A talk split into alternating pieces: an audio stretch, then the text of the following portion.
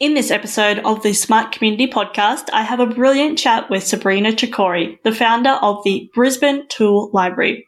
Sabrina tells us about her background in environmental economics and her passion for creating a sustainable society, as well as what sparked her interest in smart community concepts. We discuss why democratizing the economy is so important and the need for other economic models and using other metrics other than just GDP. Sabrina tells us about the Brisbane Tool Library and how it fits into the sharing economy, as well as what she's learnt through the process. We explore the concepts of access versus ownership, abundance versus scarcity, and the balance between localization and globalization. We finish our chat discussing the emerging trends of alternative economic models and the ways to structure our community.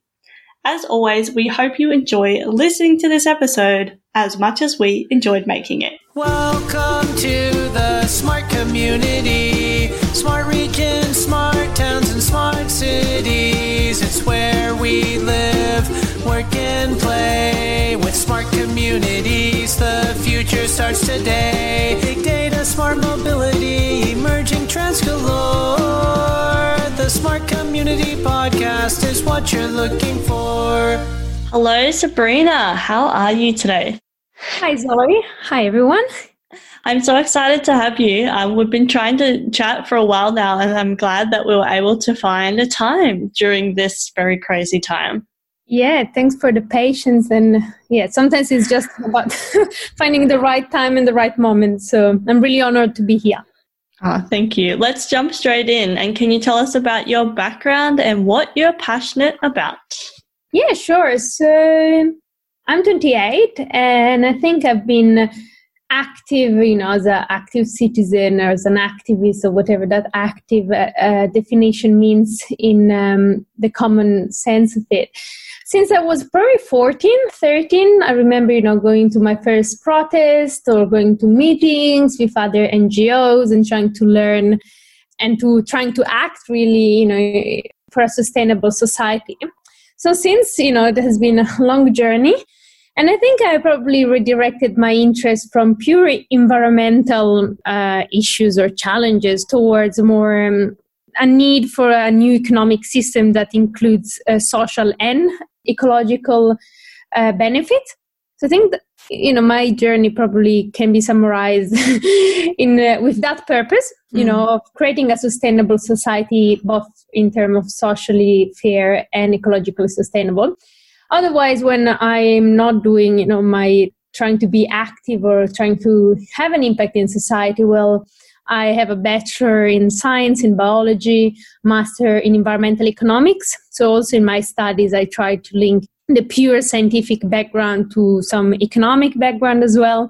And at the moment, I'm doing a PhD at the University of Queensland, looking at how can we transition toward zero packaging food system and how we can redesign food system within a new economy. Yeah, wow. Sounds like you are a busy person and very an active person, and I and I love that.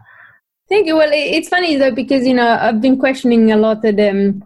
I think the word of you know being an activist or an active person because a lot of people said, "Oh wow, great!" You know, all these activists. I think that everyone is actually you know an active citizen. The main difference uh, I would say is that when people define themselves as an activist, probably because they have the knowledge and they understand how impactful their action are they're conscious about what they're doing and the impact but at the end of the day i really think that everyone you know listening to us or in our network has uh, an impact. It's just you know the person is aware or not of that impact. Mm, yeah.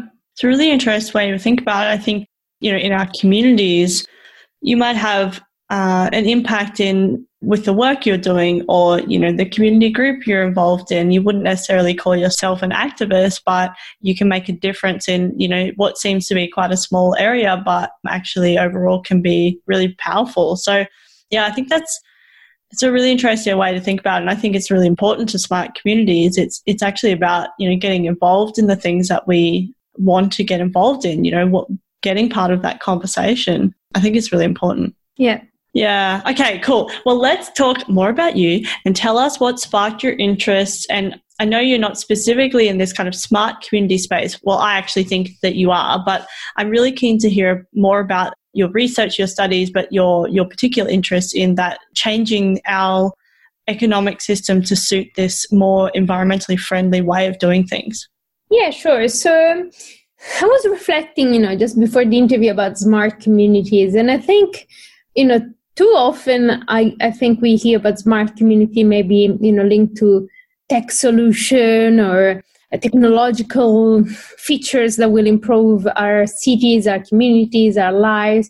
So I'm probably very distant from that way of understanding smart communities. And it's interesting because, you know, smart communities, people put a lot of emphasis on smart as the new thing, you know, as a trendy word, as a, a research and development area that needs to be developed. But I probably would like more to put the emphasis on the community word, which seems very, you know, a easy word, uh, a very well known. But I think that since probably you know globalization accelerated in the 70s and 80s, probably we, we lost a little bit that understanding of community, that understanding of belonging to somewhere or something to, you know, it can be a, a geographical community or a subculture or a digital community.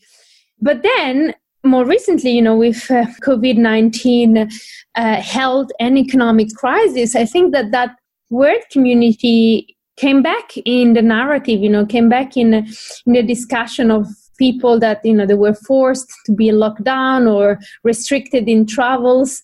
And um, and obviously we saw that globalization has been impacted by the current uh, crisis. So that community itself became really important. And i think if i should define smart community for me i would probably say that it's a community designed and organized. So the organized part is as important as designing it. In a way to enhance, I don't know, social and ecological well-being. Mm-hmm. But it's more about the human connection and not, you know, the technology that is um, linking a community together. Mm-hmm. Yeah, and and we talk a lot about that on this podcast around how we really ensure that we keep it at that human focus and that people focus. And you know why I shifted from smart city to smart community is so that that community aspect would be emphasized. And I think, you know, smart is the word that I haven't found a better one yet. And I don't mind it, to be honest. It does get buzz. It's, you know, it's a bit of a buzz word at the moment. But I feel like if we can use our latest thinking and use our latest technology to enhance that human experience and in a way that's not like, I guess, what's the word tokenistic or like oh isn't this awesome for this level of the population that can afford to do it? I think that's when we can call it real smart community because we can we're actually making a difference to people's lives that you know have the most at stake right if we don't get this right. And i think that's really important and how we kind of shape the future that we want post covid post you know everything that's happening is actually a united front where we can work together to bring this stuff to reality. Let's go back to you again. And, and we talked, we've already answered the question of like, what is a smart community? Uh, but why do you think that this is important, um, particularly, uh, you know, linking back to the work that you do? Well, I think, okay, community, I think it, it must become the, next the next metric. You know, we've been uh, in the last 15 years that I experienced directly, you know, focused a lot globalization and you know an economic growth.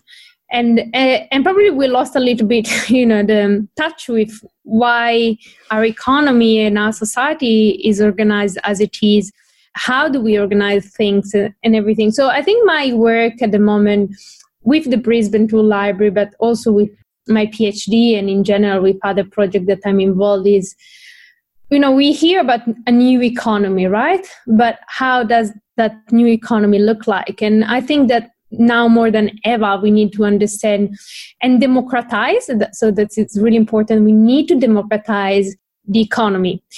Democratize is in a sense that we need to understand it first in order to be able to shape it. So i'm part and very, you know, active trying to promote this economic degrowth or called economic post growth view of the world, which means so basically our current economy is based on economic growth.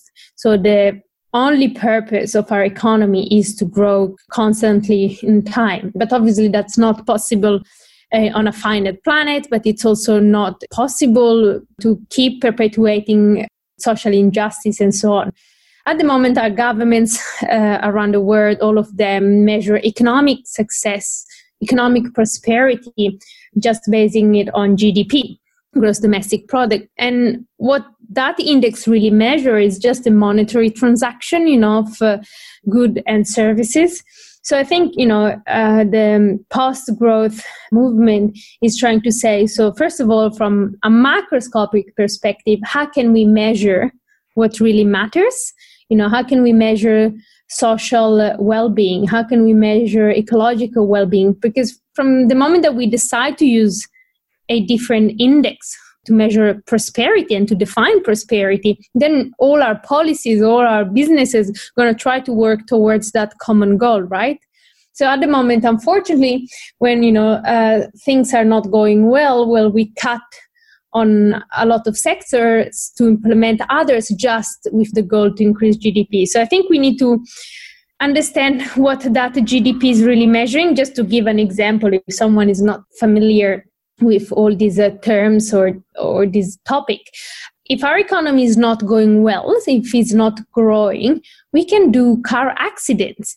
We can get sick you know by getting sick uh, eating unhealthy getting into pharmaceutical drugs etc we are actually growing our economy you know. So sending our children friends uh, family to war starting a war that grows our economy so when we start understanding which activity actually, you know, add to that plus of uh, GDP, we can understand that uh, there's something fundamentally, you know, wrong with how we measure our economy and therefore the um, well-being of our communities. Mm. and uh, yeah so you know a lot of unpaid work a lot of volunteers a lot of caring work uh, a lot of ecological services are not accounted for. You know as they say a standing forest has no value but if we cut that forest and make furniture out of it well that has a value if we ride our bike to the market, the local market, and use our reusable bags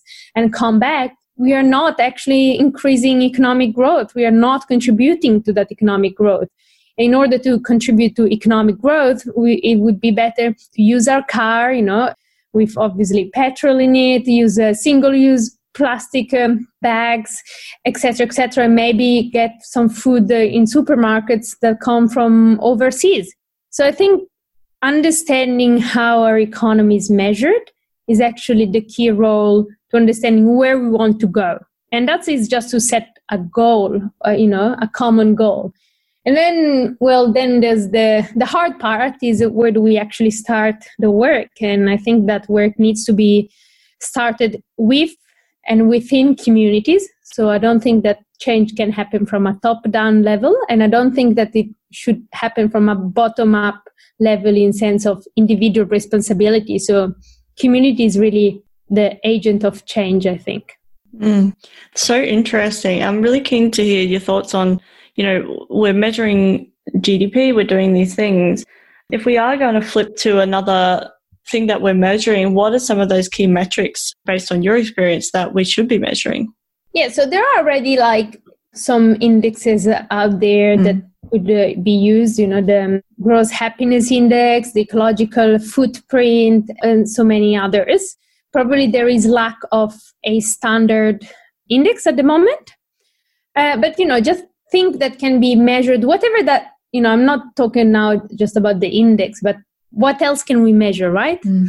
So at the moment, we measure productivity, uh, consumption and that you know shows how our nations are working well our nation are growing fast but what if we measure instead of productivity free time what if the well-being of a nation would be based on how much free time people have you know it's the same thing as public transport and cars it seems that uh, the well-being of a nation is measured on how much uh, access there is to public transport right? So developing countries i don't even like to call developing countries global south countries still lack of infrastructure and transport etc so usually you know cities measured in terms of access to public transport etc and that makes a great city a livable city a high quality of life. So i think you know if we measure how much free time people actually have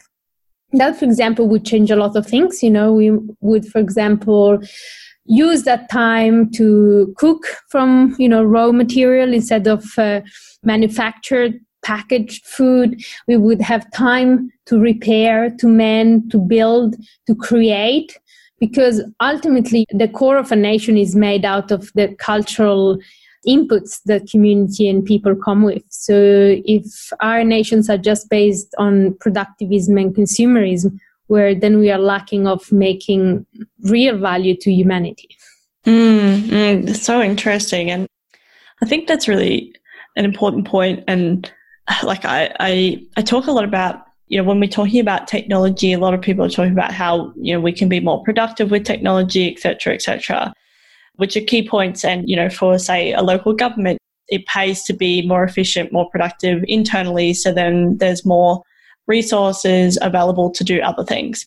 But I think another key point is actually being able to buy back leisure time.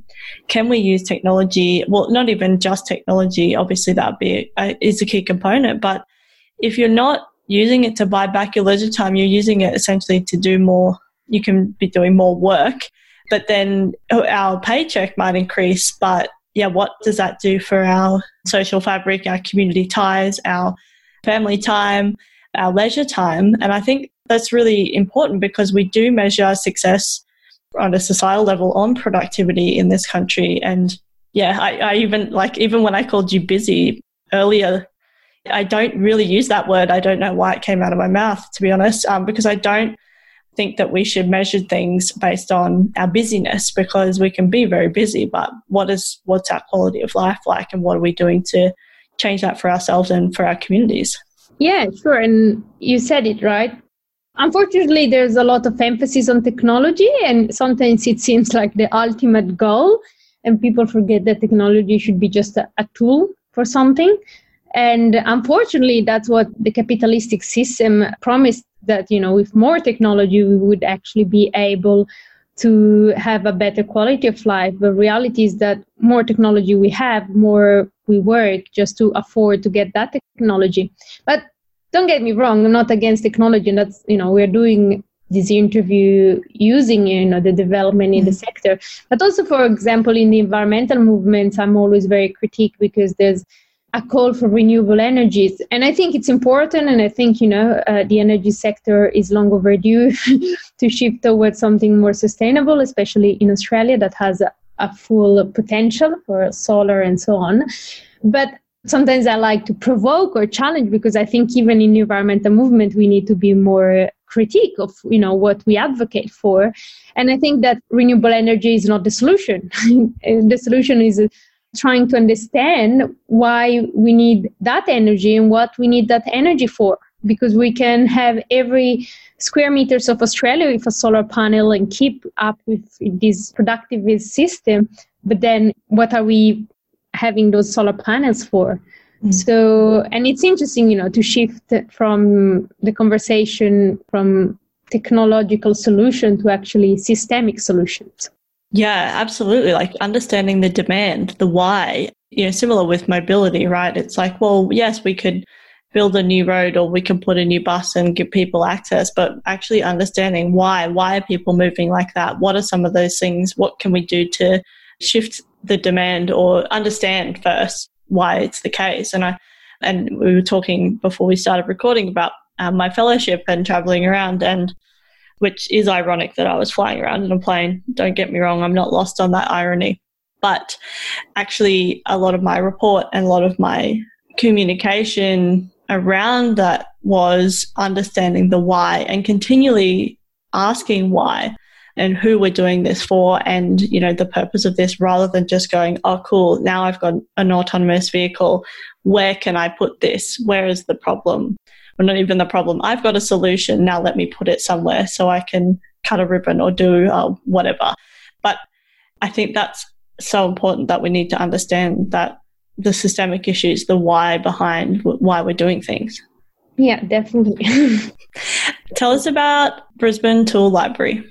Mm, two years in which I was uh, semi unemployed. I was doing casual jobs. At that time, I came to Australia in 2015. I finished, I did a master degree here.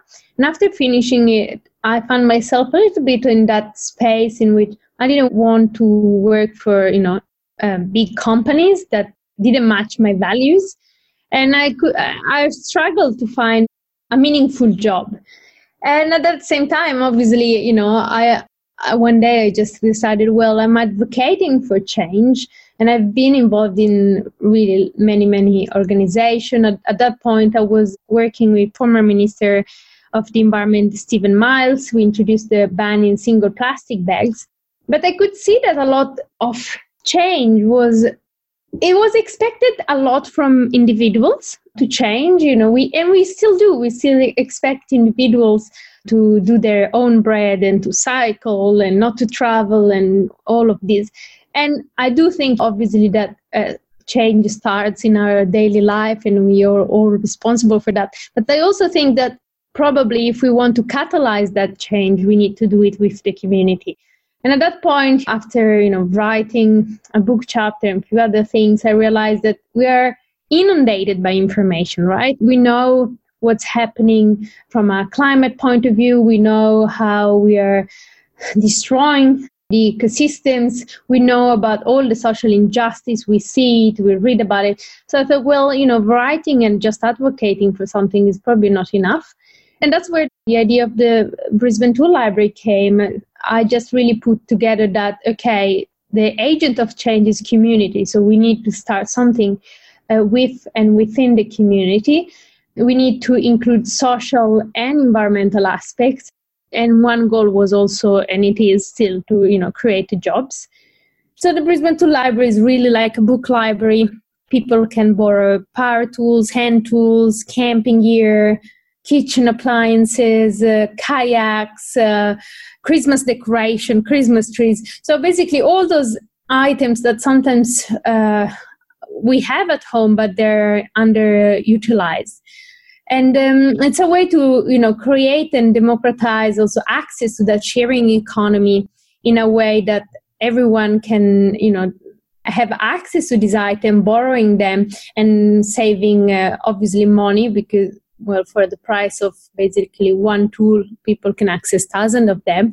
They can save space at home and ultimately we could reduce the ecological footprint by consuming less you know virgin resources needed to produce all these items that at the end they are not even fully utilized so since we've been um, growing uh, developing and having a pretty substantial impact, if I could say, in Brisbane, which probably that is uh, also the the fuel that kept us going, I guess. And uh, since 2018, we've been um, located at the State Library of Queensland. So we are the first and only tool library in Australia, and one of the few in the world to be in a public library. There are few in the US and I think the importance for me to be in a public library was a little bit to reclaim back also that circular economy, sharing economy concept within a public space, because I think that all those um, trendy terms have been a bit monopolized by big corporation or in the private sector and the community has been left out from actually interacting and co-creating these circular economy schemes. So, well, that wasn't a, a short description of the tool library, but that what pushed me to start it at least. I love it. I love it. So, tell us some of the things you've learnt along the way. Like, what things really surprised you? Like the uptake of, I guess, maybe certain items or some of the other things that really surprised you about, you know, when you started this business? Yes. So, um, well, first of all, one very, very basic thing that I learned is actually the names of the tools. yes. because people think that I'm a tool person. No, I'm definitely not. And we have, you know, we uh, through the project we had probably 60 plus volunteers when we were open back in March. You know, we were a big big team of um, motivated people that every week would work on this project. And i was definitely the less skilled one. So which was so well first of all i didn't know the name of the tools but uh, in english but i probably didn't even know them in my mother tongue so that was definitely going out of my comfort zone but beyond the, that personal thing there's definitely a lot of things that i learned and probably a lot of those things I've been thinking about, you know, now that we were a bit in this lockdown situation and we had probably more time to just um, self reflect. But one thing that I, and probably that's why we, you know, we are popular or more or less popular in Brisbane is because I think what we failed as environmental movement during the years is to actually give an alternative, uh, an alternative economic model that could actually work or genuine alternative business models or or businesses in general that could actually you know offer the same convenience the same uh, uh, belonging to community and stuff. But the, yeah i think you know the environmental movement and i'm being very critical uh, you know but also on my own work during the years is that we've always been one step behind the status quo you know, conservation projects and restoration of uh, national parks and so on, don't get me wrong, they're really important. And, and I'm an ecologist myself, but it's always like trying to act on the symptoms. You know, the environmental movement, unfortunately, still now, we're always just treating the symptoms while we actually have to shift towards the, the cause of the problem, which is redesigning uh, the system, which is based in economic growth, as explained. So what I realized is that a lot of people that borrow the tool library, they never heard like terms like circular economy or sustainability. They all come from different backgrounds. I mean, most of them, they don't define themselves as greenies or sustainable people. And I know that because some of them, um, actually two people, once they came in and uh, one of these users used to come every two weeks. And one day told me, I really enjoy, you know, this service and I really love the project, but I'm not an environmentalist. So for me, defining himself out of that category showed me that that was okay. I, I don't mind, you know, people mm. branding themselves, but it showed me that if it wasn't for the ecological purpose, it was because that alternative, in this case, very you know small economic uh, alternative, just made sense.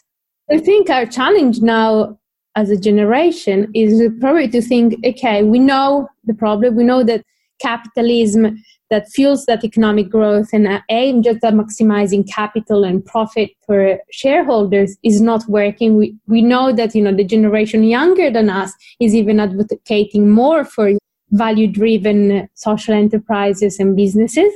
Now we need to be coherent and really try to be bold and inventive about which other business model we can do and how we can redesign those transaction that before they were just monetary transaction mm. so i think uh, in a small you know sense we we are trying to provide that alternative economic model and that's probably the hmm. biggest uh, win i have so far no i love that and i really i just want to commend you on your I don't want to say bravery, but you really, when I, I've seen you around and, you know, online mostly, you, you do really inspire me because you're working really within your values. And yeah, I, I really admire everything you're doing. So thanks so much for sharing that. Thank you, Zoe. Much appreciated. okay, let's talk about the future. What are the emerging trends that people aren't talking about enough? I mean, I think we've talked about a lot of them just in this podcast. So yeah, any other, you know, what trends that we're not talking about enough? Yeah, maybe just to continue on what I was just saying, you know, about alternative economic model or way to structure communities. I think that we really need, you know, to take seriously this this kind of sharing economy. And when I say sharing economy, is really like is more uh, you know referred to the commons of commoning or what can we have in common how can we access resources and that's going to be really really important because we have you know an increasing population but we also have you know an increasing middle class in a lot of country and we're consuming way too too many resources that our planet boundaries can offer. So i think smart communities going also back to the beginning of the conversations should really think how can we live in abundance? Which seems a stupid question but capitalism is based on scarcity right uh, they try to to create needs that we actually don't even have to sell us something so that the machine can keep working and capital can keep increasing. But if we design our communities and our cities around a sharing economy a sharing of resources sharing of skills so they don't even have to be you know assets or products then in that case we're going to have access and having access to something without having the material ownership of it that would really change our way of living. So just to give an example obviously people borrow tools they don't have to buy them. But when i say access is also you know we saw a shift. We don't buy any more dvds we just want to access a movie. You know so we are having you know more and more access to music. So that access is being translated and and that's where i think at least my work in the future would like to continue is how can you translate that access that now is very digital to an access that is more materialistic in the sense how can we get things in the hands of people so that we don't need to buy them? And having that access i think you would have really I mean, obviously, I can't predict the future, and more studies needs to be done. But I can see that giving access rather than ownership, well, we can reduce the ecological footprint of individuals and communities. But probably we can also reduce inequality across mm. cities because if you think about it you know a lot of unfortunately the consumeristic culture in which i grew up you know with in europe and uh, and that we are still in you know is based on the status quo is based on ownership. So what if we can give access to you know families across the cities to the same thing? You know we have like camping gear uh, kayaks snorkeling gears and what if every corner would have a sharing hub? I'm not saying a tool library specifically, it can be anything, you know. We can really probably flatten that inequality. People can't uh, buy things, but everyone can actually have the use rights to that stuff. So, um, with that comes, you know, I think that the future must be local, and localization is a key feature, at least for me and by localizing the economy obviously you know we, we don't want to give up all the convenience and great things that globalization uh, gave us. So we need to be you know to to make that localization appealing that localization sexy. You know we want to not have only access to things but we want to belong to that movement to our community. So i would say the future should be local and that the future should be measured in terms of social and ecological well-being beyond gdp and then we need to relearn back to the question to learn how to live in abundance because in if we start to gonna have access to things, then we're gonna have abundance. And we want, you know, chase scarcity with our labor or money or buying things to fill up our life. And if we have that abundance, well, maybe then we're gonna be able to have that free time to allow us, you know, to take care of family members, uh, children or elders, to do other things that might not be possible now to actually achieve a sustainable lifestyle because I don't think we can achieve a sustainable lifestyle if people are working eight hours or more per day, stressed, and so on. So, yeah, I hope that answered the question. Mm, no, definitely. And yeah, I, I think um, living in that abundance, it's interesting. I did it like a 21 day of abundance challenge thing which I don't normally do. So that's a secret that I'm sharing on the podcast. But it was during very much in COVID time, and um, I, every day I had to write on a post-it note like a particular quote, and they were all about abundance. So I'm just looking at my wall that's full of, um, you know, abundance and and bringing abundance into my life and all that kind of stuff. So I really appreciate you sharing that because it's kind of uh, highlighted that uh, for me and just looking and reading some of these things that I was about to take down. But I think, um, yeah, you mentioning abundance and, and the way that we operate in our lives is, is really key and really key for smart communities as well. Because, like you said, you know, access, digital access, but also making sure that, yeah, that access is equal, right? And that we can have connectivity. You know, I'm just talking internet connectivity that's equal across the playing field for regional areas as well and then increasing that access to literacy, as in digital literacy, so then people know how to use it, they're comfortable using it. They can use that to work, live, and play, um, connect with people like we have had to during COVID times. What things that worked and you know take those with us into the future and then things that you know didn't work we can improve on but we really need to reflect on you know what we want our futures to look like and that's exactly what you were just talking about you know that it's different to what that you know it's different to what's happening right now. And we have to believe that it's possible right? And it's not just going to happen. I, i'm not into this necessarily like oh yeah if we just think it it will happen. There's steps that we need to put in place. And i think that's what you're talking about with and, and what you've done with the brisbane tool library. It's a step in the right direction that people can follow um, and you know it's being used now. But then how do we take that concept into other aspects you know, of our lives and the different areas that we are operating in Australia um, so that they can be more local. Yeah, and, and just to add one thing to that, Zoe, and then I will listen to the next part. But Australia has also a very specific and important thing that needs to be rediscovered, and that probably is the um, Aboriginal culture. You know, we can't talk about communities without actually learning from you know the sustainable lifestyle and community organization of Aboriginal. And being, uh, you know, a migrant myself here, I think that I really also would like to pursue and understand, with the due respect to these communities, how they made work, you know, mm. their culture for thousands of years in a very sustainable way. Mm, no, absolutely. And it's so, so important. And we can only learn by listening and I think asking the questions. And I think that's so important. So, yeah, thank you so much for bringing that up. It's been so great to chat with you, Sabrina. Thank you so much for coming on to the podcast. Thank you. Thanks for the invite. okay, I just have one last question. It's an easy one. How can people connect with you? Yeah, so I have two Facebook page. One is Sabrina Chakori Otherwise, if you want to look at our work of the Brisbane Tool Library on Facebook is Brisbane Tool Library.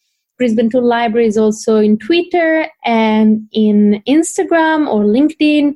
So yeah, send us an email through the website or through Facebook and hopefully we can hear your thought and I'm really happy, you know, also just to chat and try to develop more these uh, thoughts and strategies and co-learn from other people as well. Thank you again. And um, yeah, we will talk soon. Thank you, Zoe. Okay. Mm-hmm. See you. Bye.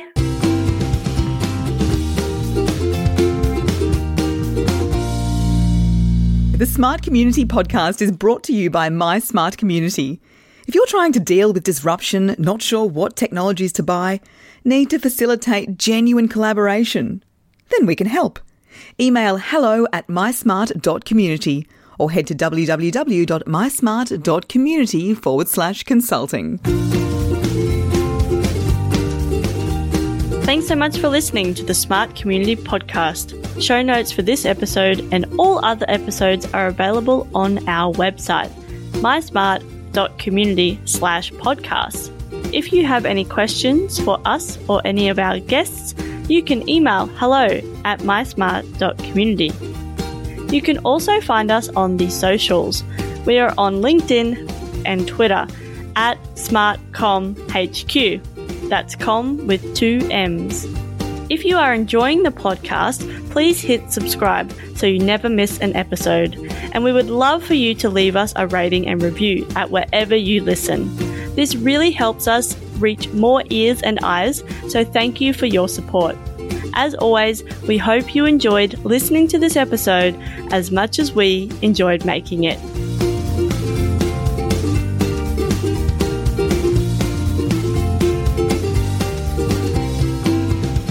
The Smart Community Podcast is what you're looking for.